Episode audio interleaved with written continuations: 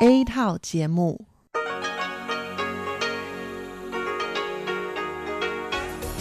Đây là Đài Phát thanh Quốc tế Đài Loan RTI.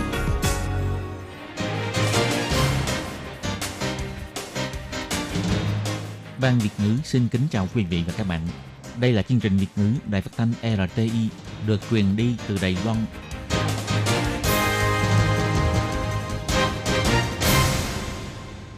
Tường Vi xin chào quý vị và các bạn. Chào mừng các bạn đến với chương trình phát thanh Việt ngữ Đài RTI. Các bạn thân mến, hôm nay là thứ Sáu, ngày 6 tháng 11 năm 2020, tức là 21 tháng 9 âm lịch năm canh tí. Chương trình Việt ngữ của Đài RTI hôm nay sẽ được mở đầu bằng bản tin thời sự Đài Loan. Tiếp theo là phần chuyên đề, sau đó là các chuyên mục Tiếng Hoa cho mỗi ngày, cộng đồng người Việt tại Đài Loan – và cuối cùng sẽ được khép lại bằng chuyên mục Nhìn ra thế giới. Trước tiên xin mời các bạn cùng theo dõi nội dung tóm lược của bản tin thời sự Đài Loan. Tỷ lệ tăng trưởng kinh tế của Đài Loan năm 2020 có khả năng dẫn đầu 4 con rồng châu Á. Ngày 6 tháng 11, Đài Loan tăng thêm 4 ca COVID-19 lây nhiễm từ nước ngoài. Chuyên gia dự báo nền kinh tế châu Á năm nay chỉ có Đài Loan, Trung Quốc và Việt Nam duy trì tăng trưởng GDP. Tỷ lệ ký kết hợp đồng đầu tư trong 10 tháng qua tăng 54,6%, dự đoán cả năm đạt kim ngạch 120 tỷ đại tệ. Liên minh châu Âu dự báo kinh tế châu Âu trước năm 2023 khó phục hồi hoàn toàn như thời kỳ chưa xuất hiện đại dịch COVID-19. Cuối cùng là nhiều mạng truyền hình của Mỹ các chương trình phát sóng trực tiếp bài phát biểu của Donald Trump vì lý do lan truyền thông tin sai lệch. Sau đây xin mời các bạn cùng theo dõi nội dung chi tiết. Sáng ngày 6 tháng 11, Tổng thống Thanh Văn tham dự diễn đàn kỷ niệm 65 năm thành lập Trung tâm Năng lực Sản xuất CPC. Tổng thống phát biểu cho biết, trong khi cả thế giới đang chịu ảnh hưởng nặng nề bởi đại dịch COVID-19, thì tỷ lệ tăng trưởng kinh tế của Đài Loan trong quý 3 năm nay đạt 3,33%. Các cơ quan đánh giá kinh tế quốc tế cũng lạc quan cho ra dự báo tỷ lệ tăng trưởng kinh tế của Đài Loan sẽ giành vị trí đầu bảng trong bốn con rồng châu Á. Tổng thống hy vọng Đài Loan hãy nắm bắt cơ hội kinh doanh các ngành nghề khoa học công nghệ từ xa trong thời kỳ dịch bệnh lan tràn khắp thế giới, không bỏ qua cơ hội mang đến từ xu hướng tái cơ cấu chuỗi cung ứng toàn cầu. Tổng thống nói,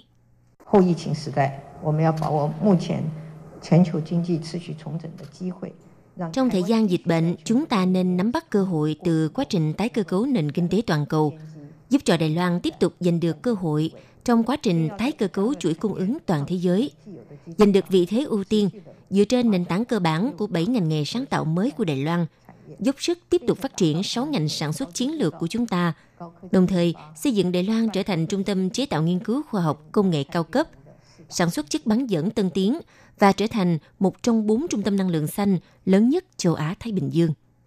Tổng thống Thái Anh Văn chỉ ra rằng thương gia Đài Loan mang nguồn vốn đầu tư trở về nước đã vượt mốc 1.000 tỷ đài tệ. Bà đặc biệt cảm ơn trung tâm CPC đã nỗ lực thủ lý các công tác có liên quan đến vấn đề đầu tư Đài Loan, hỗ trợ tích hợp doanh nghiệp Đài Loan cùng khai thác thị trường các nước chính sách hướng năm mới. Đội ngũ trung tâm CPC chính là đồng đội tốt nhất, mang lại động lực cho doanh nghiệp Đài Loan hướng ra quốc tế. Trung tâm Năng lực Sản xuất CPC thành lập vào năm 1955 dưới sự thúc đẩy của chính phủ – hơn 50 doanh nghiệp đã đứng ra góp vốn, thành lập trung tâm. Trung tâm năng lực sản xuất CBC đóng vai trò nhịp cầu nối giữa cơ quan nhà nước và doanh nghiệp tư nhân, hỗ trợ nâng cao năng lực sản xuất của doanh nghiệp, là một tổ chức tập đoàn pháp nhân thuộc Bộ Kinh tế, cũng là cơ quan cố vấn quản lý kinh doanh quy mô lớn nhất và sớm nhất do người Hoa thành lập. Ngày 6 tháng 11, Trung tâm Chỉ đạo Phòng chống dịch bệnh Trung ương công bố Đài Loan tăng thêm 4 ca COVID-19 lây nhiễm từ nước ngoài. Theo thứ tự ca 571 cho đến ca 574, phân biệt nhập cảnh từ Indonesia và Mexico. Trung tâm chỉ đạo phòng chống dịch bệnh biểu thị ca thứ 571, 572 và 573 là ba phụ nữ quốc tịch Indonesia ở độ tuổi từ 20 đến hơn 40 tuổi, nhập cảnh hôm 22 tháng 10 với visa lao động nước ngoài. Khi nhập cảnh không có triệu chứng bệnh, Ngày 4 tháng 11 mãn thời hạn cách ly và tiếp nhận xét nghiệm lần cuối. Ngày 6 tháng 11 cho kết quả dương tính với COVID-19, hiện đã được điều trị cách ly tại bệnh viện.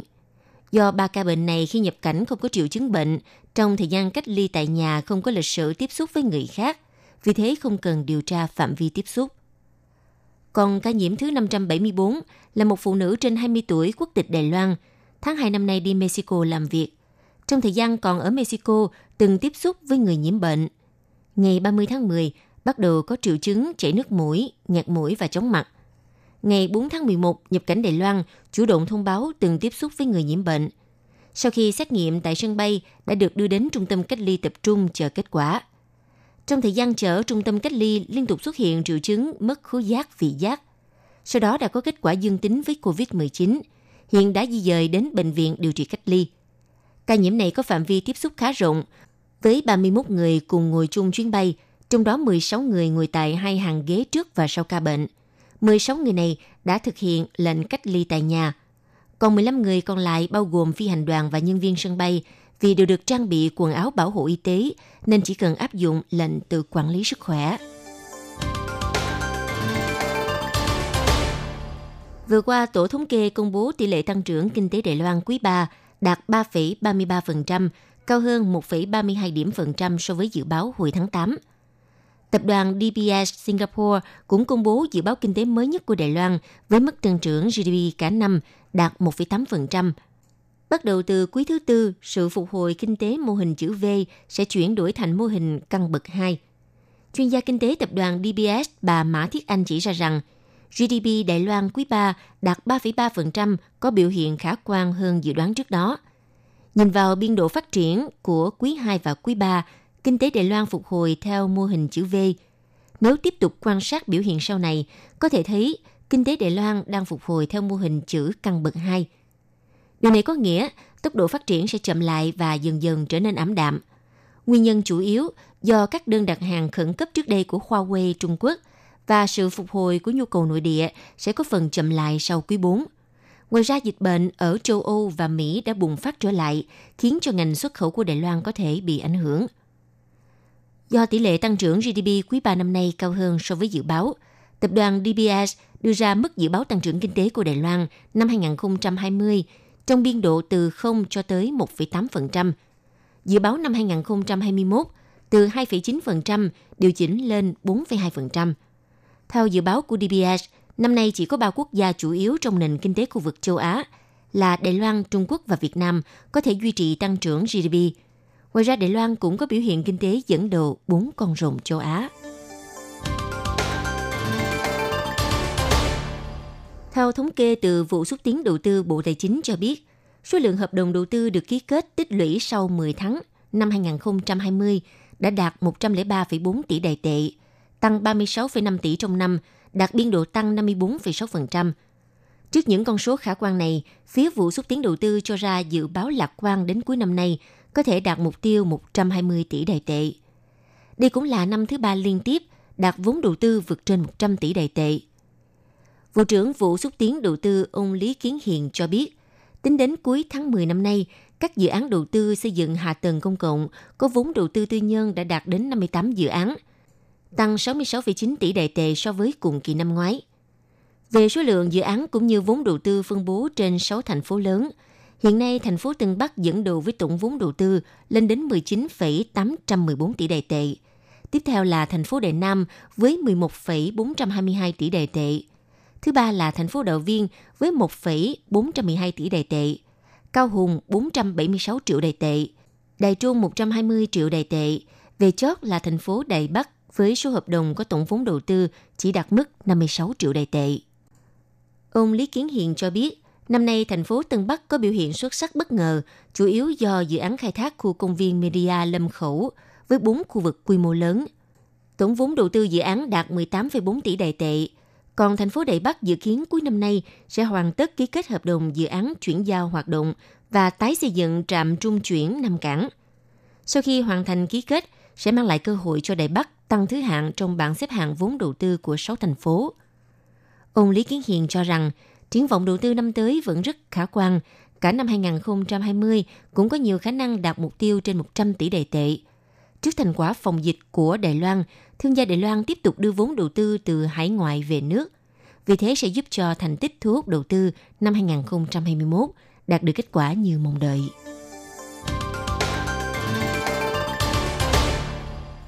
Đại dịch COVID-19 vẫn tiếp tục hoành hành khắp thế giới.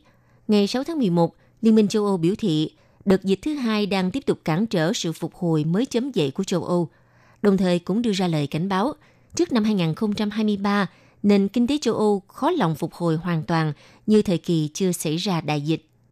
Phó Chủ tịch Ủy ban châu Âu ông Vadis Dombrovskis giải thích cho biết, thực chất của việc công bố dự báo này là vì đợt bùng phát dịch thứ hai xuất hiện thêm rất nhiều yếu tố khó xác định. Chính vì thế đã dập tắt kỳ vọng phục hồi nhanh chóng của chúng ta. Nền kinh tế châu Âu sẽ không thể phục hồi hoàn toàn trước năm 2022. Ủy ban châu Âu biểu thị, theo dự báo mới nhất của Liên minh châu Âu, thì tỷ lệ tăng trưởng kinh tế của khu vực đồng tiền chung euro năm sau chỉ đạt mức 4,2%, thấp hơn nhiều so với dự báo đưa ra hồi tháng 7 với 6,1%. Cho dù giữa năm kinh tế phục hồi như dự đoán, giúp kiềm hãm phần nào biên độ suy thoái kinh tế của năm nay, tuy nhiên nền kinh tế vẫn mất đi động lực phát triển. Liên minh châu Âu cũng chỉ ra rằng nền kinh tế của 19 quốc gia sử dụng đồng tiền chung euro năm nay thu hẹp còn 7,8%, không như dự đoán trước đó là 8,7%. Một số mạng truyền hình Mỹ đã cắt chương trình phát sóng trực tiếp bài phát biểu của Tổng thống Hoa Kỳ Donald Trump vào tối ngày 5 tháng 11 giờ địa phương. Vì cho rằng ứng cử viên Donald Trump đang lan truyền thông tin sai lệch. Đây là lần xuất hiện công khai đầu tiên của Donald Trump kể từ đêm bầu cử đầu tiên. Trong bài phát biểu kéo dài 17 phút, ông Donald Trump đã liên tục đưa ra những tuyên bố mang tính khiêu khích và phát biểu chủ trương vô căn cứ, nhấn mạnh rằng đảng Dân Chủ đã sử dụng bỏ phiếu bất hợp pháp để đánh cắp cuộc bầu cử từ tay chúng tôi. Trong lúc đó thì tại các bang chiến địa có kết quả kiểm phiếu muộn đã cho thấy ứng viên Joe Biden đang dẫn đầu để đi đến thắng lợi cuối cùng. Người dẫn chương trình thời sự Brian Williams kênh MSNBC đã nhanh chóng ngắt lời và kết thúc chương trình phát sóng trực tiếp bài phát biểu của Donald Trump với câu nói Vâng, chúng ta lại đứng trên vị trí lập trường bất thường này. Không chỉ ngắt lời Tổng thống Mỹ mà còn sửa sai lời Tổng thống Mỹ. Ngay sau đó, kênh NBC và kênh ABC của Mỹ cũng lập tức kết thúc buổi phát sóng trực tiếp bài phát biểu của Donald Trump. Người dẫn chương trình kênh thời sự CNN, biên tập viên Jack Tapper nói, Đối với nước Mỹ mà nói, đây là một đêm thật tội nghiệp. Phải nghe những lời này từ Tổng thống của chính đất nước mình với lời cáo buộc sai lầm về việc người ta có ý đồ đánh cắp cuộc bầu cử. Biên tập viên Jack Tapper hình dung rằng hết người này đến người khác có liên quan đến cuộc bầu cử, có những lời nói sai sự thật về việc đánh cắp bầu cử, nhưng lại không có chứng cứ. Đây chỉ là sự bôi nhọa. Quý vị và các bạn thân mến, vừa rồi là bản tin thời sự Đài Loan do Tường Vi biên tập và thực hiện. Xin cảm ơn sự theo dõi của quý vị.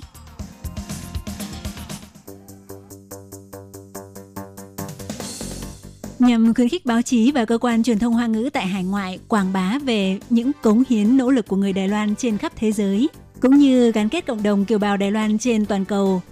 Năm nay, Ủy ban Kiều bào Đài Loan đặc biệt tổ chức giải thưởng báo chí Hoa ngữ tại hải ngoại với hai thể loại. Thể loại thứ nhất là báo viết gồm báo giấy, báo điện tử và thể loại thứ hai là báo phát thanh. Tác phẩm dự thi phải được viết bằng tiếng Hoa và có nội dung sâu sắc, chuyên nghiệp, Giải thưởng là 2.500 đô la Mỹ. Thời gian nhận tác phẩm dự thi kể từ ngày hôm nay cho đến hết ngày 30 tháng 11. Muốn biết thêm thông tin chi tiết, xin vui lòng truy cập website của Ủy ban Kiều bào Đài Loan tại www.ocac.gov.tvk.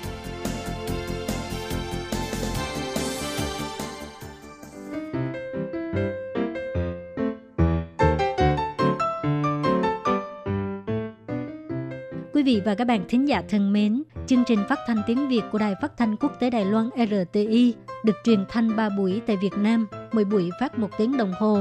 Buổi phát chính vào lúc 6 giờ đến 7 giờ tối hàng ngày giờ Việt Nam qua tần số SW 9425 kHz với sóng dài 31 m. Buổi phát lại lần thứ nhất vào hôm sau 9 giờ tới 10 giờ tối qua tần số SW 9625 kHz với sóng dài 31 m bị phát lại lần hai vào sáng hôm sau lúc 6 giờ. Sau đây xin mời quý vị và các bạn tiếp tục đón nghe nội dung chương trình hôm nay.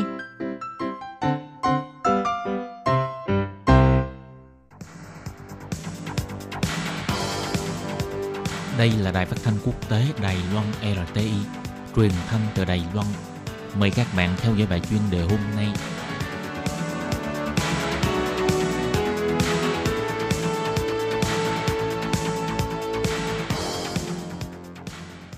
Anh xin kính chào quý vị và các bạn. Chào mừng các bạn cùng đến với bài chuyên đề ngày hôm nay. Chuyên đề hôm nay có chủ đề là Dùng tóc để nuôi hy vọng. Gần 100 người tham gia quyên tóc tại Đài Bắc và Cao Hùng giúp đỡ bệnh nhân ung thư tìm lại sự tự tin. Và sau đây mời các bạn cùng lắng nghe nội dung chi tiết của bài chuyên đề ngày hôm nay. Để giúp cho các bệnh nhân ung thư tìm lại được sự tự tin từ mái tóc, Quỹ ung thư hy vọng hay còn gọi là HOPE từ nhiều năm trước đã phát động phong trào quyên góp tóc, rồi dùng số tóc này làm thành những bộ tóc giả cho bệnh nhân ung thư. Để cho những bệnh nhân không có điều kiện có thể đến chi nhánh của đơn vị này tại các địa phương đăng ký và thuê mượn tóc giả. Bên cạnh đó, từ năm 2015, hàng năm Quỹ ung thư hy vọng đều tổ chức hoạt động quyên góp tập thể, kêu gọi những người có lòng hảo tâm muốn quyên góp tóc của mình có thể đến tham gia ngày 100 người quyên tóc, giúp bệnh nhân ung thư lấy lại sự tự tin trong cuộc sống. Năm nay, do ảnh hưởng của dịch viêm phổi COVID-19, nhiều hoạt động quy mô lớn đã không thể tiến hành, và hoạt động 100 người quyên tóc của HOPE cũng khó mà thực hiện. Nhưng rất may là tình hình dịch bệnh tại Đài Loan vẫn duy trì ở trạng thái ổn định. Những hoạt động ý nghĩa như thế này vẫn có thể diễn ra với điều kiện kiểm soát lưu động dòng người một cách nghiêm ngặt. Vào ngày 1 tháng 11 vừa qua, hoạt động 100 người quyên tóc lần thứ 6 của Quỹ ung thư hy vọng đã được tổ chức tại hai đầu cầu Đài Bắc và Cao Hùng. Tuy số người tham gia không đạt đến 100 người như những năm trước, nhưng tấm lòng thì vẫn vô cùng ấm áp. Đặc biệt năm nay, nam nghệ sĩ Đài Loan Lưu Canh Hoành đã dẫn theo con trai Lưu Vũ Ân, người đã cố gắng để tóc dài trong suốt 3 năm qua, đến để cùng tham gia hoạt động ý nghĩa này. Dùng hành động thực tiễn để kêu gọi mọi người cùng tham gia làm công ích ngay từ cái đầu của mình. Để có thể tham gia quyên tóc giúp đỡ cho bệnh nhân ung thư, thực ra cũng không hề dễ dàng gì. Độ dài của phần tóc quyên tặng phải dài ít nhất là 30cm. Và trong vòng 2 năm trước khi đi quyên tóc, không được nhuộm, uống hay là duỗi tóc. Quá trình này thử thách lòng dũng cảm và nghị lực của rất nhiều người. Điển hình như bé Lưu Vũ Ân, một bé trai 7 tuổi với mái tóc mượt mà, thường bị lầm tưởng là con gái. Bé Vũ bày tỏ, trong cuộc sống thường ngày đã từng rất nhiều lần bị người khác dòm ngó chỉ trỏ, thậm chí là bị bạn bè cùng lớp trêu chọc. Và bé cũng từng muốn bỏ cuộc. Thế nhưng nhờ có sự động viên của bố mẹ, Vũ Ân đã kiên trì đến cùng và quyết định tham gia hoạt động quyên tóc vào ngày 1 tháng 11 tại Đài Bắc. Mẹ của Vũ Ân cho biết, lý do con trai chị quyết định nuôi tóc để quyên tặng cho bệnh nhân ung thư là bởi vì có một lần khi Vũ Ân còn đang học mầm non, bé đã xin tiền mẹ để cho một người lang thang ở ga xe lửa Đài Bắc. Thế nhưng mẹ của bé cho rằng dùng tiền của bố mẹ để làm từ thiện, bé sẽ khó mà hiểu được cảm giác cho đi và giúp đỡ người khác là như thế nào. Thế nên chị đã giải thích và hỏi con rằng con có muốn dùng một thứ gì đó của chính bản thân mình để giúp đỡ người khác hay không? Sau khi bé bằng lòng, chị và chồng đã cổ vũ bé kiên trì nuôi tóc để quyên tặng cho bệnh nhân ung thư. Từ đó đến nay đã 3 năm, mái tóc dài được nuôi dưỡng bằng tấm lòng và sự kiên trì của bé trai 7 tuổi, cuối cùng cũng đã có thể lên đường thực hiện nhiệm vụ của nó. Nghệ sĩ Lưu Canh Hoành cũng cho biết, vốn dĩ gia đình định cho Vũ Ân cắt tóc vào tháng 9, nhưng vừa hay nhận được thông tin hoạt động 100 người cùng quyên góp tóc của Quỹ ung thư hy vọng, cho nên đã cùng bàn bạc với con và để dành tóc thêm gần 2 tháng. Hy vọng có thể dùng sức ảnh hưởng của mình để lan tỏa hành động tràn đầy yêu thương này. Bên cạnh đó, anh còn phát động quyên góp trong giới nghệ sĩ và bạn bè xung quanh. Nhiều nghệ sĩ đã hưởng ứng như Châu Kiệt Luân, Lâm Tuấn Kiệt, Tiểu Mã, vợ chồng Huỳnh Gia Thiên, Ngô Tôn, Ngôn Thừa Húc, vợ chồng Trương Luân Thạc, Trung Lệ Đề vân vân ngoại trừ tóc, còn có thể quyên góp tiền để làm kinh phí cho việc sản xuất tóc giả. Nghệ sĩ Lưu Canh Hoành nói, ở nơi càng khó khăn, càng cần có tình yêu thương. Tình yêu thương càng to lớn thì sức mạnh mới càng to lớn. Tuyệt đối không phải là vấn đề tiền bạc, mà là vấn đề sức mạnh. Chúng ta lan tỏa tình yêu thương và với những nguồn lực tích cực đúng đắn mà chúng ta đã cho đi sẽ có thể giúp được cho nhiều người hơn nữa. Hoạt động 100 người quyên tóc này còn có sự đóng góp của đội ngũ nhà tạo mẫu tóc. Họ phụ trách cắt và chỉnh sửa lại kiểu tóc cho những người tham gia quyên tóc tại hiện trường. Chị Lâm Ngữ Nhu, một người làm tóc chuyên nghiệp tại khu Tam Trọng, thành phố Tân Bắc cho biết, đây là năm thứ ba chị tham gia làm tình nguyện cho hoạt động này. Những nhà tạo mẫu khác cũng là người này giới thiệu người kia, người kia rủ rê người nọ. Mọi người cùng góp phần làm công ích, giúp đỡ cho bệnh nhân ung thư. Giám đốc của Quỹ ung thư hy vọng bà Tô Liên Anh bày tỏ, ý nghĩa của việc nuôi tóc không chỉ là để giúp người, nó còn là sự kế thừa sự sống. Một bộ tóc giả hoàn chỉnh cho bệnh nhân ung thư là tấm lòng của khoảng 20 người quyên tóc. Bà cũng đặc biệt cảm ơn mọi người trong xã hội đã ủng hộ, hy vọng dịch vụ cho bệnh nhân ung thư thuê mượn tóc giả có thể giúp cho càng nhiều bệnh nhân tìm lại được vẻ đẹp và sự tự tin của bản thân, góp thêm hy vọng cho cuộc sống. Các bạn thân mến, vừa rồi là bài chuyên đề ngày hôm nay do Thúy Anh biên tập và thực hiện. Cảm ơn sự chú ý lắng nghe của quý vị và các bạn. Thân ái chào tạm biệt và hẹn gặp lại.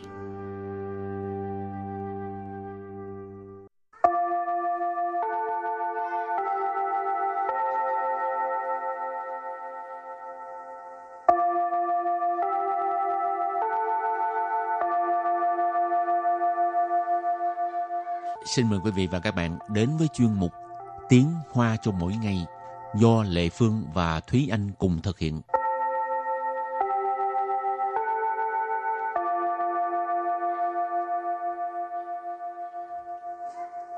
Thúy Anh và Lệ Phương xin kính chào quý vị và các bạn. Chào mừng các bạn cùng đến với chuyên mục Tiếng Hoa cho mỗi ngày ngày hôm nay. Thúy Anh có thường đi chợ không? Ừ, cũng lâu lâu cũng đi, tại vì gần nhà em có một cái chợ truyền thống. Uh-huh. Ừ, cho nên uh, khi nào mà rảnh hoặc là cuối tuần, uh, nếu như dậy sớm thì sẽ đi. Mua cái gì? Uh, mua rau, chủ yếu là mua rau. Tại vì uh, không có thời gian đi chợ nhiều cho nên mỗi lần đi mua là sẽ mua uh, lượng rau cho hai ba ngày trở lên. Ồ, Lê Phương là đi mua cả tuần luôn á. Ồ, Tại đi làm bận rộn Ừ. mà. Cho nên chỉ có ngày nghỉ thì đi mua cả tuần luôn Mà lâu lắm rồi không có đi chợ rồi. dạo này bây giờ ai cũng đi siêu thị là nhiều ha. Ừ. Rồi thì hôm nay mình học về chủ đề đi chợ hả? Ừ, đúng là hôm nay mình nói về đi chợ. Và cái từ đầu tiên mà mình học về cái chủ đề này á là chợ là nói như thế nào?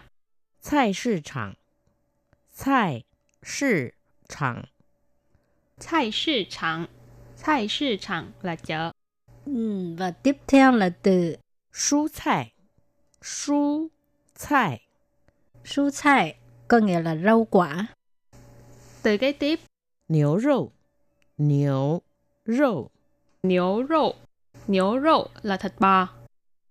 Ờ, và tiếp theo nữa là chú rau. Chú rau.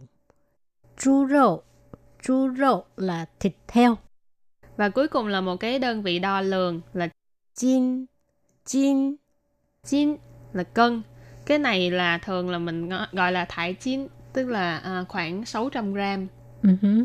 ở bên Việt Nam mình. Ừ.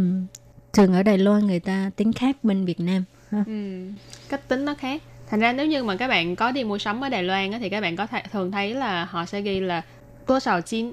Thì cái đó là các bạn phải tự đổi ra cái số gram mà mình thường dùng. Ừ. Đài Loan cũng hay ha. À, về cái cân này nè, Ừ. Thái Chinh là Ừ. cách tính riêng của Đài Loan. Ừ, Rồi cái cách tính năm cũng vậy. đúng rồi. cái gì cũng có cách tính riêng của mình, Ừ. độc đáo. Đúng thiệt. Ờ, rồi và sau khi làm quen với những từ vựng à, có liên quan tới việc đi chợ ha, thì bây giờ mình bước sang một mẫu đối thoại nhé.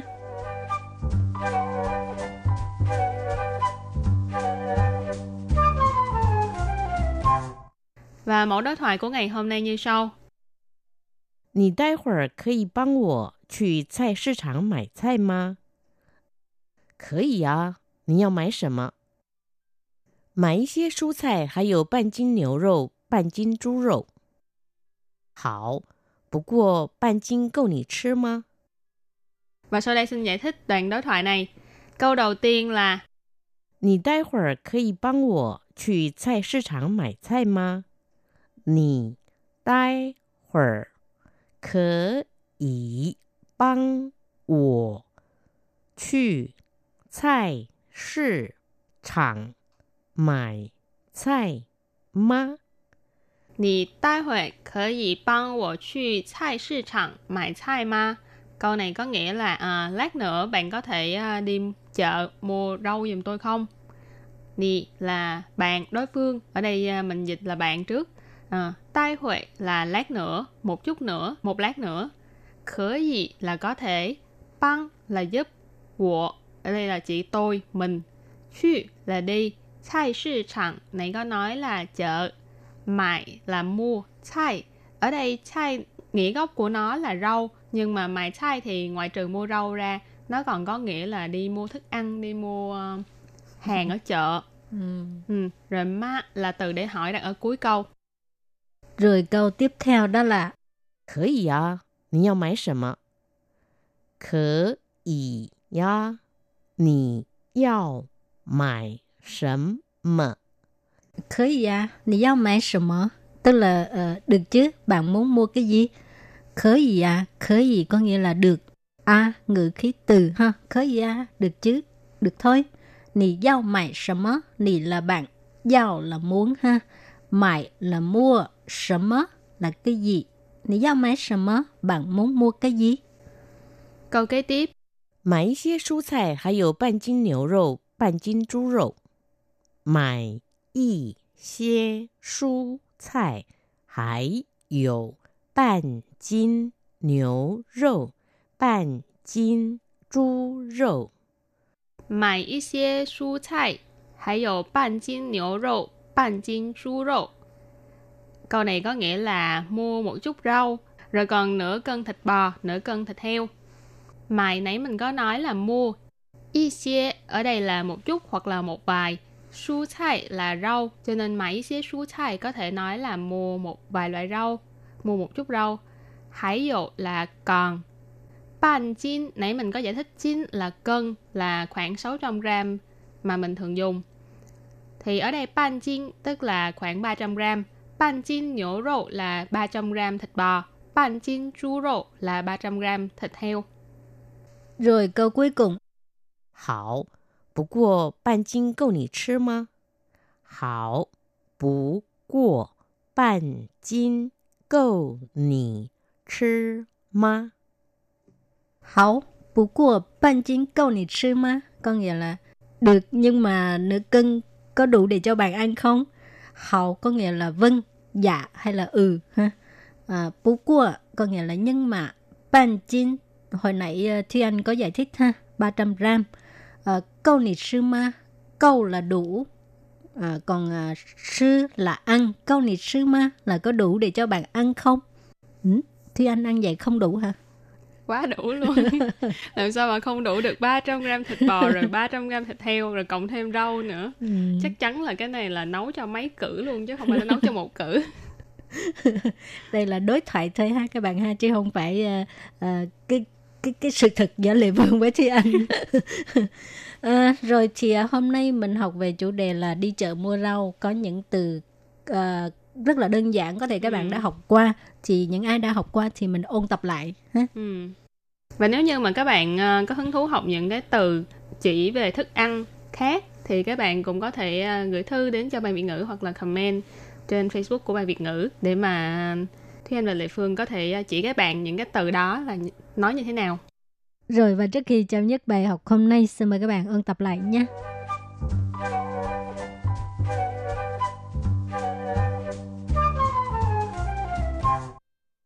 菜市场，菜 市场， 菜市场，菜市场 là chợ.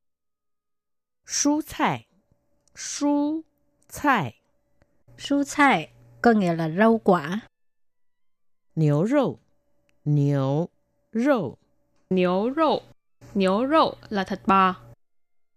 猪肉，猪肉， 猪肉猪肉 là thịt heo 斤，斤， Chín là cân.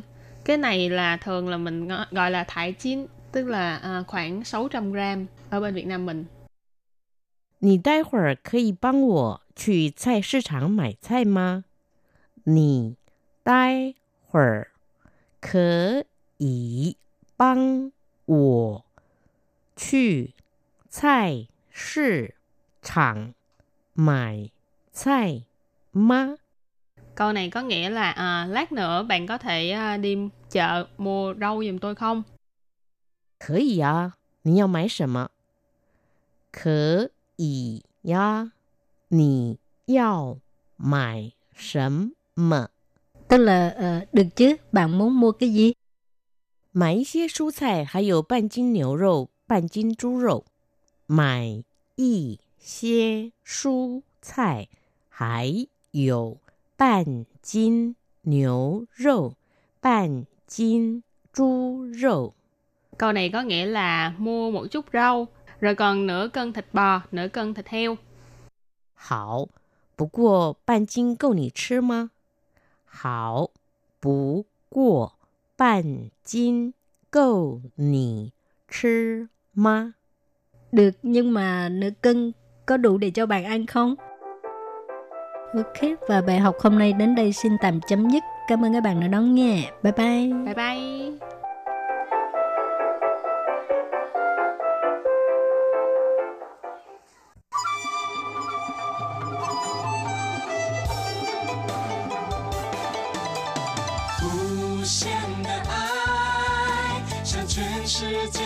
Hãy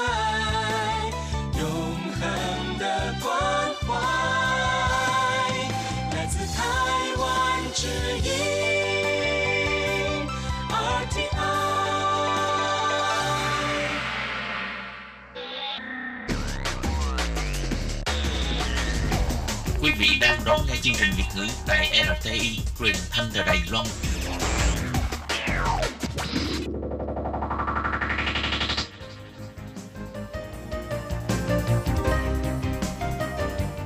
Chào mừng các bạn đến với chuyên mục Cộng đồng người Việt tại Đài Loan do Tú Kim và Hải Ly cùng thực hiện.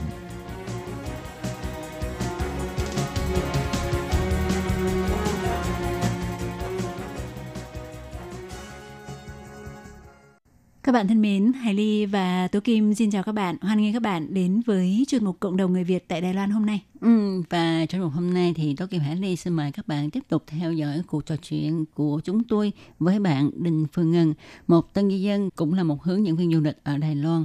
Thì à, trong một hôm nay chúng ta hãy cùng nhau đón nghe Phương Ngân chia sẻ về những cái cách xử lý tình huống khi gặp phải những khách du lịch khó tính. À, thì chúng ta phải làm như thế nào để có thể hoàn thành công việc một cách thuận lợi và vui vẻ. Vậy tôi Kim xin mời các bạn tiếp tục đón nghe cuộc trò chuyện giữa chúng tôi với bạn Phương Ngân nhé.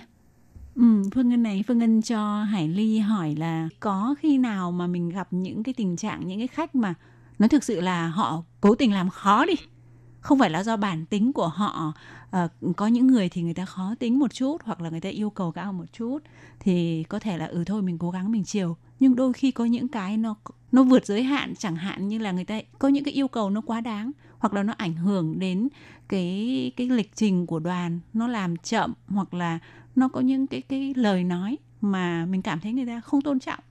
Giả dụ ra gặp những trường hợp đó thì mình có thể chiều được không? Mình có thể coi họ như là người nhà và chiều và mình phải phải chịu đựng hay là như thế nào Ờ, tại vì trung bình mỗi một cái đoàn khách mà chúng em dẫn thì thường ít thì cũng phải hơn 10 người, nhiều thì cũng phải khoảng chừng là 40 người. Thế vì thế cho nên là mình cũng không thể nói là tất cả mọi người đều dễ chịu đối với lại mình. Đó, và Thế cho nên em mới nói rằng là cái khó của người hướng dẫn viên đấy chính là làm hài hòa được uh, tất cả những cái mối quan hệ của um, tất cả mọi người trên tour. Đấy để làm thế nào cho chuyến tour của mình thành công. Thế thì uh, tất nhiên bên cạnh đấy cũng có những người như là chị Hải Ly nói. Thì um, em nghĩ rằng là em vẫn kiềm chế được đấy bởi vì chỉ khi mà mình kiềm chế mà mình bình tĩnh thì mình mới nghĩ ra là mình cần phải xử lý vấn đề này như thế nào. Ừ. và sau đấy thì bắt đầu là mình sẽ phải khéo léo và uh, giải thích cho người ta. Đấy vì sao mà mình phải làm như vậy? Ví dụ chẳng hạn có nhiều khách Việt Nam mình sang bên này nặng nặng là không muốn đi cùng với đoàn mà muốn tách đoàn để đi thăm người thân. Đấy thế nhưng mà quy định của bên cục du lịch là không được phép như vậy đấy và thì như thế thì mình sẽ phải um, từ từ và cũng là khéo léo nhưng đồng thời cũng phải cứng rắn để mà giải thích cho họ và uh, để cho những cái việc đấy nó không không có xảy ra mà người ta cũng sẽ vui vẻ ở trên tour để mà có không có làm khó mình. Ừ. Có nghĩa là mình chỉ kiềm chế cái cảm xúc của mình để mình không bị mất kiểm soát. Vâng.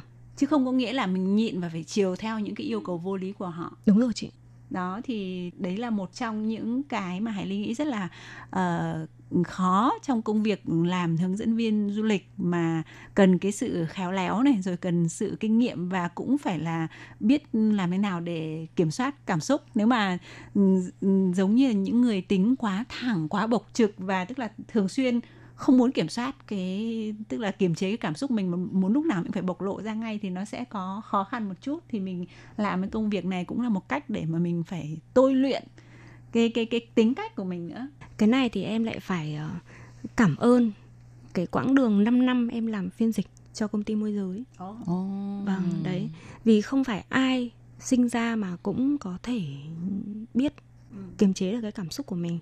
Thế nhưng mà em cảm thấy là may mắn là khi mà năm em sang Đài Loan, uh, xong sau đó thì làm công việc phiên dịch trong công ty môi giới thì uh, đã có lúc mà em phụ trách đến 200 cho đến hơn 200 lao động đấy. cho nên là từ đấy mình cũng học hỏi rất là nhiều điều bởi vì mỗi một người lao động là một tính cách khác nhau đó và và mỗi một người lao động thì sẽ xảy ra rất là nhiều những cái câu chuyện khác nhau.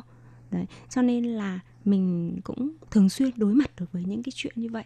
Và trước cái sự tức giận của người ta, đối với lại chủ này, đối với lại công việc này, đấy, hoặc đối với lại chính công ty môi giới của mình này, thì mình phải học cái cách kiềm chế cảm xúc của mình, đấy, để mà mình giải quyết được công việc. Chứ còn mình cũng quay ra mà mình cãi nhau với họ, mắng họ, chửi họ, thì thực sự không giải quyết được vấn đề gì hết mà còn ảnh hưởng sau này đến mối quan hệ của chính mình với lại họ Và như vậy thì ờ, sau ờ, mấy năm mà làm hướng dẫn du lịch á thì Ngân lại học hỏi thêm được điều gì mà Ngân cảm thấy là mình thu hoạch được nhiều nhất. đầu tiên ạ thì em nghĩ rằng là ờ, trong mỗi một cái tour như vậy thì như lúc nãy em cũng có chia sẻ đấy chính là ở trên tour thì em gặp rất là nhiều người. Thì um, em ừ, rất là nhiều người sau đấy thì cung cấp thêm cho em nhiều thông tin này. Ừ. đấy thì em qua đấy thì em cũng được học hỏi thêm rất là nhiều thứ về chính Đài Loan hay là về cuộc sống về xã hội về thậm chí là về những cái quốc gia khác nữa. Thì những cái đấy là mình cũng có thể học hỏi được thêm. Ờ, cái thứ hai nữa là mình cũng ừm, lại tiếp tục là mình tích lũy thêm cái nhiều cái kinh nghiệm và cái nghiệp vụ trong chính cái ngành nghề của mình luôn chị bởi vì là em vẫn còn muốn tiếp tục làm công việc này lâu dài hơn nữa thì mỗi một người mà mình gặp, mỗi một tour mình dẫn, mỗi một cái sự việc mà xảy ra đều sẽ tôi luyện cho mình thêm những cái kiến thức và những cái nghiệp vụ trên cái con đường sau này của mình Ừ. Và có một cái mà Tố Kim cũng muốn hỏi tại vì ờ, có đây là một cái ờ, điều cũng khiến cho nhiều hướng dẫn viên đau đầu đó là cái cách mình làm sao để mà vừa hài hòa với lại uh, tài xế người Đài Loan và cái trưởng đoàn uh, dẫn khách từ Việt Nam qua. Ừm, tài xế và trưởng đoàn ạ cái thứ nhất ấy, thì đối với các bác tài thì mình cũng sẽ phải ờ, em nghĩ là để mà hài hòa được tất cả những cái mối quan hệ này thì ờ, mình sẽ phải là người tiết chế mà làm thế nào để tất cả các bên đều chịu thiệt một tí. Ví dụ chẳng hạn như là ờm, ví dụ chẳng hạn như là vì là thời gian làm việc của các bác tài là chỉ có 10 tiếng. Thế vì thế cho nên là mình sẽ phải phân cái khoảng thời gian tham quan ở những cảnh điểm làm thế nào để mà À, để mà trong cái phạm vi đấy thôi. Ví dụ chẳng hạn ở một cái điểm này đáng lẽ là mình có thể để khách ờ, tham quan một tiếng rưỡi nhưng bởi vì là cái khoảng thời gian của các bác tài là chỉ có 10 tiếng làm việc cho nên mình bắt buộc là mình sẽ phải hy sinh cái quyền lợi của khách một chút là rút ngắn thời gian. Đấy à, ví dụ là như thế. Thì như Ngân nói ha thì mình phải uh, hy sinh một tí thời gian để tham quan của khách du lịch. Nhưng mà đôi khi á, ờ, có những trưởng đoàn họ rất là bảo vệ cái quyền lợi của khách của họ cho nên họ không đồng ý. Thì lúc đó Ngân phải làm thế nào? chắc chắn là sẽ phải có một cái buổi nói chuyện. Mà thường ấy, thì trưởng đoàn mà dẫn khách từ bên Việt Nam sang thì đa phần đều là những người mà cũng có kinh nghiệm rồi. Thế cho nên là em nghĩ rằng là ai trong cái ngành nghề dịch vụ thì cũng đều là cũng dễ thông cảm và nói chuyện với nhau thôi. Có điều là cách mình sẽ nói như thế nào để cho họ cảm thấy là họ hài lòng. Đấy ví dụ chẳng hạn như là em cũng đã từng có gặp một đoàn là à, à, hôm đấy thì à, đi à, tham quan một cái cảnh điểm nào đấy là cảnh điểm ờ, A chẳng hạn. Thế nhưng mà hôm đấy thì à, cảnh điểm A họ thi công cho nên là không có không có đi tham quan được. Đấy thế là trưởng đoàn yêu cầu là mình phải Đổi thêm một đổi đổi một cái điểm khác. Thế là ờ, mình cũng vui vẻ và mình sẽ phải nói giải thích một chút về lại bác tài sẽ khéo léo một chút nói với các bác ấy ờ, để để để để đưa khách đến một cái điểm điểm tham quan khác cho khách để làm tất cả mọi người vui vẻ. Nhưng mà để mà có được cái cái sự quý mến để lấy được cái sự quý mến từ khách từ trưởng đoàn hay kể cả từ bác tài thì bản thân người hướng dẫn viên em nghĩ sẽ phải là người mà hy sinh quyền lợi của mình nhiều nhất và chịu thiệt nhiều nhất để có được cái sự quý mến của mọi người. Vì khi mà có được cái sự quý mến của mọi người rồi thì mình nói chuyện rất là dễ. Ừm. Vậy thì ờ, Ngân có thể ờ, qua cái quá trình mà làm hướng dẫn viên du lịch ha thì Ngân có thể chia sẻ à, cũng như là giới thiệu cho mọi người là cái điểm tham quan du lịch nào ở Đài Loan mà chúng ta à, không nên bỏ qua khi đến Đài Loan không ạ? Nếu như mà để nói về những cảnh điểm tham quan ở Đài Loan thì có lẽ cái nơi đẹp mà em cảm thấy thích nhất đấy chính là bảo tàng cố cung vâng bảo tàng cố cung bởi vì là uh, đến đây thì có mình có thể là nhìn thấy được rất là nhiều những cổ vật của một nền văn hóa Trung Hoa mà không phải là đến bất cứ một quốc gia nào mình cũng có thể nhìn thấy được những cái này. Đó, như là bản thân em đã từng đến với lại tử cấm thành của bắc kinh. Và đúng là tử cấm thành thì kiến trúc rất là hoành tráng, rất là đẹp. Nhưng mà bên trong, những cái cổ vật của ngày xưa của các vị vua chúa thì không có nhiều còn ở đài loan thì lại có nhiều. Cho nên là em rất là thích bảo tàng cố cung. Đôi khi mà có những thời gian rảnh rỗi thì em vẫn hay đến đấy lang thang. À, rồi thậm chí là ở đăng ký để nghe thuyết minh hoặc là đi theo những cái đoàn du lịch để nghe những người hướng dẫn viên của các của ừ, tiếng Trung Quốc họ ừ, giới thiệu để mình vừa là học hỏi thêm tìm hiểu thêm mình biết thêm. Vâng tại vì em nhớ lại cái khoảng thời gian mà em mới sang Đài Loan em thích lắm em thích bảo tàng bảo tàng cố cung lắm. Em đi xem nhưng em không hiểu gì luôn. Em không hiểu gì luôn vâng. Nhưng mà bây giờ thì ờ, hiểu được rồi thì mình lại càng thấy yêu quý thêm cái nền văn hóa Trung Hoa. Mà càng yêu quý thêm thì lại càng thích tìm hiểu thêm tìm hiểu thêm rồi thì lại thích chia sẻ nhiều thêm đối với lại khách du lịch của mình. Vâng. và trên xe lại càng có nhiều chuyện để nói thêm thì ờ, đúng là như là phương ngân ờ, đã thể hiện bằng chính cái sự ờ, say mê khi mà chia sẻ là hải ly và tố kim có thể cảm nhận được tức là khi mà làm một công việc nào đó mà mình có cái sự yêu thích ở trong đó thì nó sẽ mang một cái hồn nó sẽ khác hẳn không phải là mình chỉ làm cho nó tròn trách nhiệm đúng nghĩa vụ hết giờ thì về đúng không? Do vậy mà cái công việc này mình muốn làm thực là tốt thì nó tốt đến mức thế nào đó là tùy thuộc vào mình đúng không có nghĩa là mình có cái sự uh, say mê có cái sự yêu thích ở trong đó thì chắc chắn là nó cái sắc thái nó sẽ khác và đối với lại uh, những người mà muốn các chị em di dân mới mà muốn làm công việc hướng dẫn viên du liệu du lịch ấy làm hướng dẫn viên du lịch ấy thì một trong những cái điểm mà cũng khá thu hút mọi người đó là Uh, nghe nói là cái uh, gọi là cái cái thu nhập cũng cũng khá là tốt thì không biết là Phương Ngân có chia sẻ gì về cái điều này không? Khi mà mình xác định vào làm cái công việc này thì có thể mình có sự yêu thích nhưng mà trong đấy nó cũng có một, cái sự hấp dẫn vì cái sự thu nhập thì bạn nghĩ thế nào về việc này? Ờ, vâng. Ừm, cũng đúng đấy chị. Tại vì là thật ra thì ờ, ừm, làm nghề hướng dẫn viên này ấy thì ờ, ừm, đúng là thu nhập thì cũng tốt hơn so với lại công việc làm phiên dịch trước đây của em rất là nhiều đó và uh, nhưng mà để mà ờ, có được cái thu nhập như thế thì em nghĩ đấy cũng là một cái cái sự cố gắng cái sự nỗ lực rồi rèn luyện ừ, và chịu khổ chịu vất vả. Chứ còn uh, cũng có rất là nhiều người cũng muốn làm lắm. Đấy nghe thu nhập thì rất là hấp dẫn nhưng mà có thể là sức khỏe không cho phép hoàn cảnh cũng không cho phép. Thế cho nên là không có làm được. Nhưng nói chung là cũng cũng vui. Vâng và hôm nay ha, ờ, rất là cảm ơn Ngân đã đến với chương trình chia sẻ với ờ, chúng tôi cũng như các bạn thính giả. Rất là nhiều điều thú vị về nghề hướng dẫn viên du lịch. Ờ, thì cũng xin chúc cho Ngân ha. Qua hết đợt dịch này á thì sẽ trở lại với nghề yêu thích của mình. Dạ ờ, vâng. và sẽ đạt được nhiều thành tựu hơn. dạ vâng em cảm ơn hai chị ạ Ừ. Và chương trình của chúng tôi hôm nay cũng ờ, xin được nói lời chia tay với các bạn thính giả và với Phương Ngân tại đây. Xin ờ, một lần nữa cảm ơn Phương Ngân. Cũng xin chúc các bạn thính giả cùng với Phương Ngân luôn luôn có một ờ, cuộc sống thật là thuận lợi và tốt đẹp. Thân ái chào tạm biệt. Bye bye. Quý vị và các bạn thân mến, xin mời quý vị và các bạn truy cập vào trang web Đài e RTI để đón nghe chương trình phát thanh tiếng Việt vn.rti.org.tvk e và cũng có thể truy cập FB fanpage của Ban Việt ngữ e RTI tiếng Việt.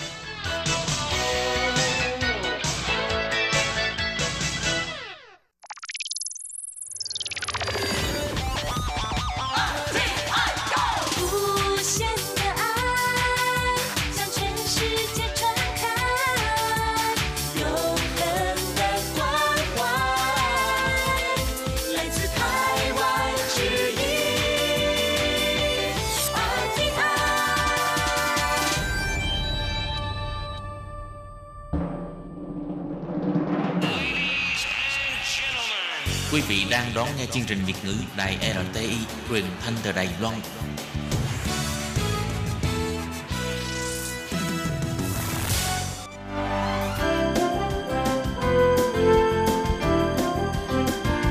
Xin mời quý vị và các bạn đến với chuyên mục Nhìn ra thế giới. Chuyên mục này gồm những nội dung liên quan đến quốc tế,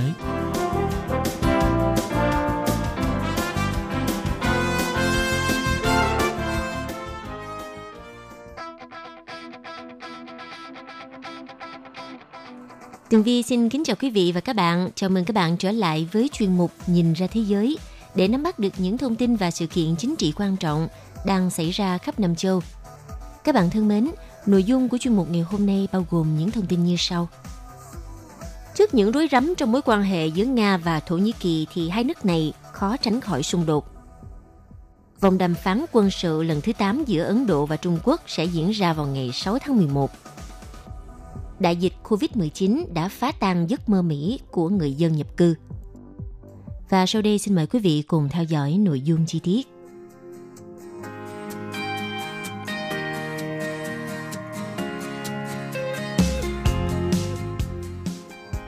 Thưa các bạn, những mâu thuẫn ngày càng lớn giữa hai nước Nga và Thổ Nhĩ Kỳ được đánh giá có nhiều khả năng sẽ phát triển thành xung đột trực tiếp.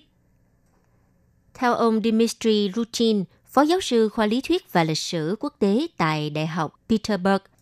Ông nhận định như sau, bất chấp các mâu thuẫn đang tồn tại mà chúng ta có thể quan sát tại Thổ Nhĩ Kỳ ngày nay, Tổng thống Erdogan đã cho thấy đất nước này có tương lai và nhiều quốc gia láng giềng, bao gồm cả Nga, sẽ phải tính đến những tuyên bố địa chính trị của Ankara. Nhận định trên được ông Dmitry Rustin đưa ra trong cuộc phỏng vấn với hãng EA Daily. Theo vị chuyên gia phân tích, giới lãnh đạo hiện tại của Thổ Nhĩ Kỳ đang theo đuổi một chính sách khó lường, đồng thời họ còn tỏ ra rất cứng rắn. Ông nói, họ đã rất khéo léo trong việc sử dụng kinh nghiệm thu được trong quá trình phát triển lịch sử của mình.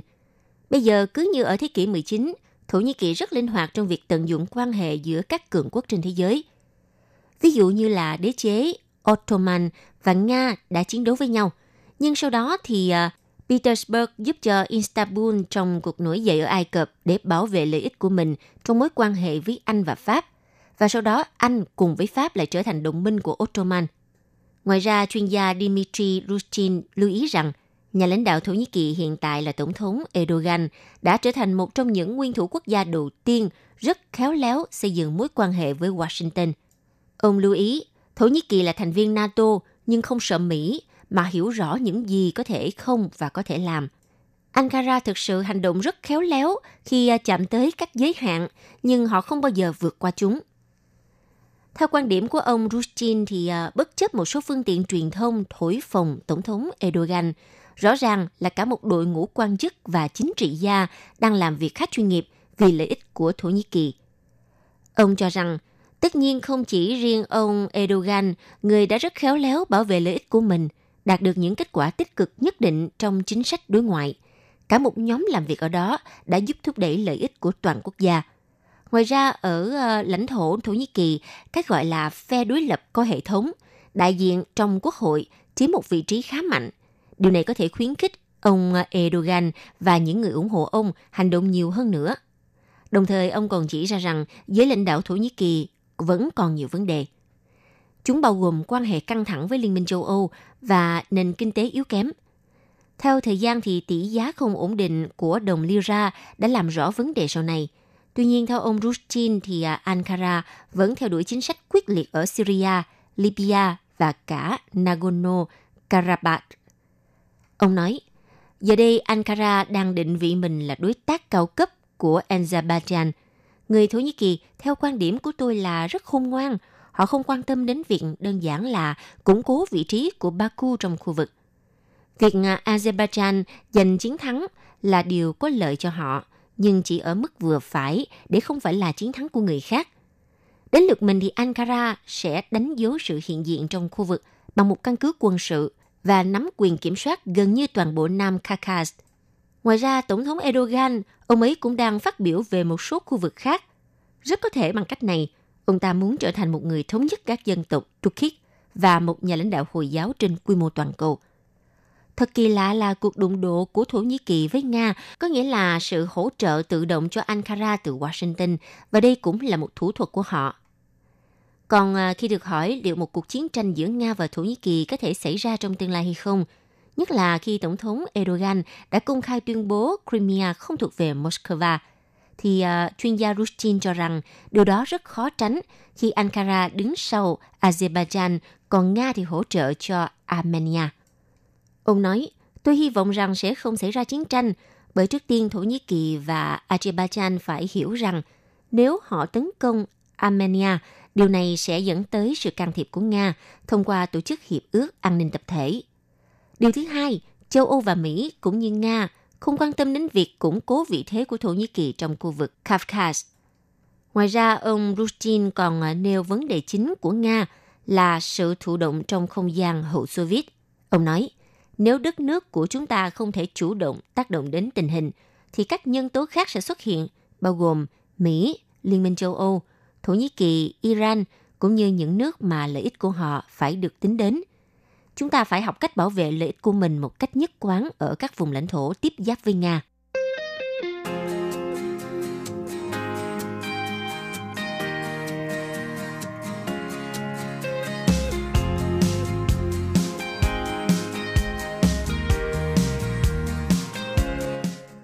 Vòng đàm phán thứ 8 ở cấp tư lệnh quân đoàn giữa quân đội Ấn Độ và Trung Quốc sẽ được tổ chức vào ngày 6 tháng 11 tại cửa khẩu Chushu ở Đông Ladakh.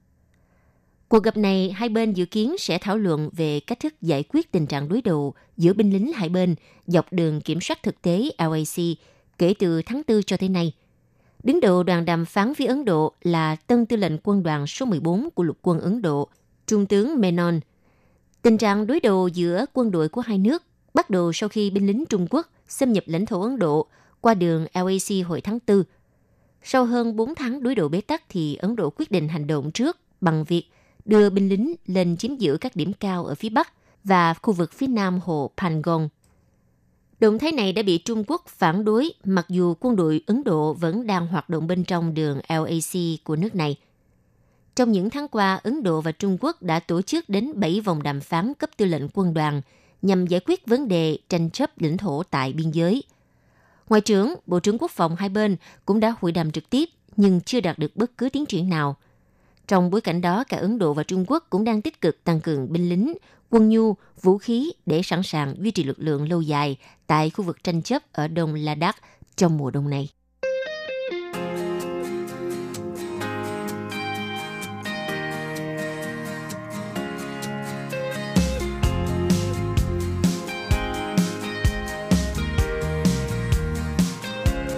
Trước đây tại khu vực xa lộ Buford, từng là nơi mà các tiểu thương nhập cư họ bắt đầu xây dựng sự nghiệp và theo đuổi giấc mơ Mỹ của mình. Tuy nhiên năm 2020, trước sự xuất hiện của đại dịch COVID-19 thì mọi thứ đã bị đảo lộn. Theo The New York Times, một người tên Saga Alam là người Bangladesh nhập cư vào Mỹ. Ông đến Atlanta năm 1994, lúc mới 16 tuổi. Năm nay, ông ở tuổi 42 Ông Alam hiện đang sống ở bang Georgia và từng làm qua hàng chục công việc để mưu sinh. Ông từng chạy bàn, rửa bát và phục vụ món ăn tại các lễ hội. Đến đầu những năm 2000 thì ông Alam tiết kiệm đủ tiền để mua một tiệm bánh pizza và bán lại kiếm lời. Năm 2017, ông cùng với một vài người bạn người Mỹ gốc Bangladesh mở một nhà hàng ẩm thực Nam Á. Khách hàng bước vào nhà hàng thường nhìn thấy ông Alam mỉm cười đón khách. Nhà hàng của ông Saga Alam mang tên Monsoon Masala nằm ở góc xa của trung tâm thương mại trên đường cao tốc Buford. Nơi đây là hành lang đông dân ở quận Decap và nằm phía đông bắc của khu vực đô thị Atlanta, nơi kết nối các cộng đồng trung lưu với các vùng ngoại ô giàu có ở phía đông bắc.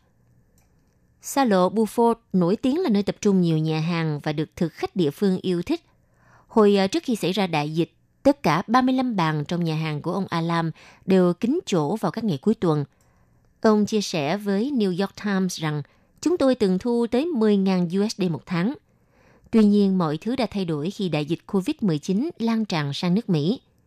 Ông nói, công việc kinh doanh chậm lại vào cuối tháng 2 và bắt đầu tệ hơn vào tháng 3. Đầu tháng 4 thì sau khi chính quyền Atlanta ra lệnh đóng cửa quán bar, cô lạc bộ đêm và hạn chế tụ tập những địa điểm hơn 10 người, thì hoạt động kinh doanh của ông Alam hoàn toàn sụp đổ. Trường học thì đóng cửa, đường phố vắng tanh và người dân hạn chế tiêu tiền. Không ai mua đồ ăn từ nhà hàng nữa. Ông Alam buộc phải ngừng trả lương và sa thải toàn bộ nhân viên phục vụ, chỉ giữ lại 4 nhân viên chính thức. Ông nói tôi không thể sa thải họ với không một xu dính túi như vậy.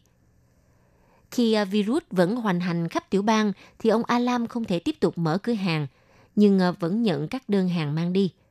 Ông nói, nếu tôi hoặc một trong những nhân viên của tôi nhiễm bệnh, đó sẽ là vấn đề lớn. Nếu khách hàng nhiễm bệnh, vấn đề đó lại càng lớn hơn. Điều này rất nguy hiểm với chúng tôi.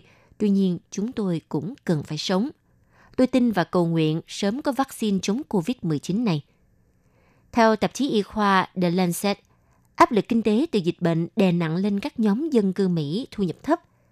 Giới nhân viên văn phòng có thể làm việc từ xa, nhưng hàng triệu người khác như là y tá, nhân viên cửa hàng tạp hóa, nhân viên bưu điện và nhân viên vệ sinh lại không có lựa chọn nào như vậy. Theo à, chuyên gia Shari Barber thuộc trường y tế công cộng Donsaf của Đại học Dorself cho biết, những người lao động tuyến đầu ở Mỹ thường là người da đen hoặc da màu, họ không có đặc quyền được ở nhà trong đại dịch. Dữ liệu cho thấy cư dân da màu và những người nhập cư mắc bệnh với tỷ lệ cao hơn so với nhóm người Mỹ khác. Họ cũng có tỷ lệ tử vong cao hơn và gánh chịu nhiều hệ quả về nền kinh tế hơn. Gói kích thích kinh tế do chính phủ và Quốc hội Mỹ thông qua cũng không giúp cải thiện tình hình của nhóm người này. Tính đến giữa tháng 4, thì các cơ sở lưu trú và ngành công nghiệp thực phẩm, khu vực tập trung nhiều người nhập cư nhất, chỉ nhận được 9% trong số 349 tỷ USD hỗ trợ các doanh nghiệp trả lương cho công nhân, mặc dù người lao động trong ngành này bị chịu ảnh hưởng từ đại dịch nặng nề nhất. Trở lại với câu chuyện của ông Alam, chỉ 10 tháng trước đó, ông từng mơ về việc mở thêm cửa hàng thứ hai của nhà hàng Monsoon's Masala. Nhưng giờ đây tất cả những gì mà ông mong mỏi là làm sao giữ cho nhà hàng duy nhất của mình được tồn tại. Kế hoạch biến một nửa không gian của nhà hàng thành sảnh Hoka kết hợp quầy bar đã bị chủ nhà phản đối vì quy định của chính quyền địa phương. Ông Alam bế tắc tìm lối mưu sinh. Ông lo lắng về tương lai của gia đình. Tôi và vợ nên làm gì, phải làm gì và sẽ làm gì, ông chia sẻ một cách buồn bã. Một nghiên cứu gần đây của hãng Robert Wood Johnson Foundation và trường y tế công cộng Harvard ước tính khoảng 33% hộ gia đình da trắng ở Mỹ phải đối phó với các vấn đề tài chính nghiêm trọng liên quan đến đại dịch. Con số này đối với các hộ gia đình da đen là 60% và lên tới 72% đối với các gia đình gốc Latin.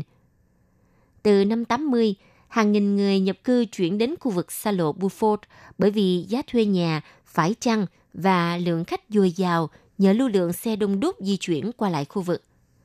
Theo một ước tính gần đây thì đã có hơn 1.000 doanh nghiệp trên đường cao tốc tại khu vực này thuộc sở hữu của người dân nhập cư. Nhưng trong tháng 4 thì tỷ lệ thất nghiệp ở Decap là 13,3%, cao hơn tỷ lệ toàn tiểu bang là 12,6%. Đây là mức cao nhất đối với bang Georgia trong nhiều thập kỷ qua. Trong khi đó, vùng Doravio có khoảng 55% là người Tây Ban Nha và phần lớn những người nhập cư gần đây không có giấy tờ tùy thân. Và nếu như không có giấy tờ thì à, sẽ không thể nhận được phiếu thực phẩm hoặc là bất cứ sự hỗ trợ nào từ Bộ Nhà ở và Phát triển Đô thị, cũng như không thể nhận được tiền cứu trợ từ chính phủ. Các bạn thân mến, vừa rồi là chuyên mục Nhìn ra thế giới do Tường Vi biên tập thực hiện. Cảm ơn sự theo dõi của các bạn. Quý vị và các bạn thân mến, sau đây là email của Ban Việt ngữ ctv a rti org tvk Hộp thư truyền thống của Ban Việt ngữ Việt Nam Miss PO Box 123 gạch ngang 199 Taipei 11199 Còn thính giả ở Việt Nam xin gửi đến hộp thư số 104 Hà Nội, Việt Nam.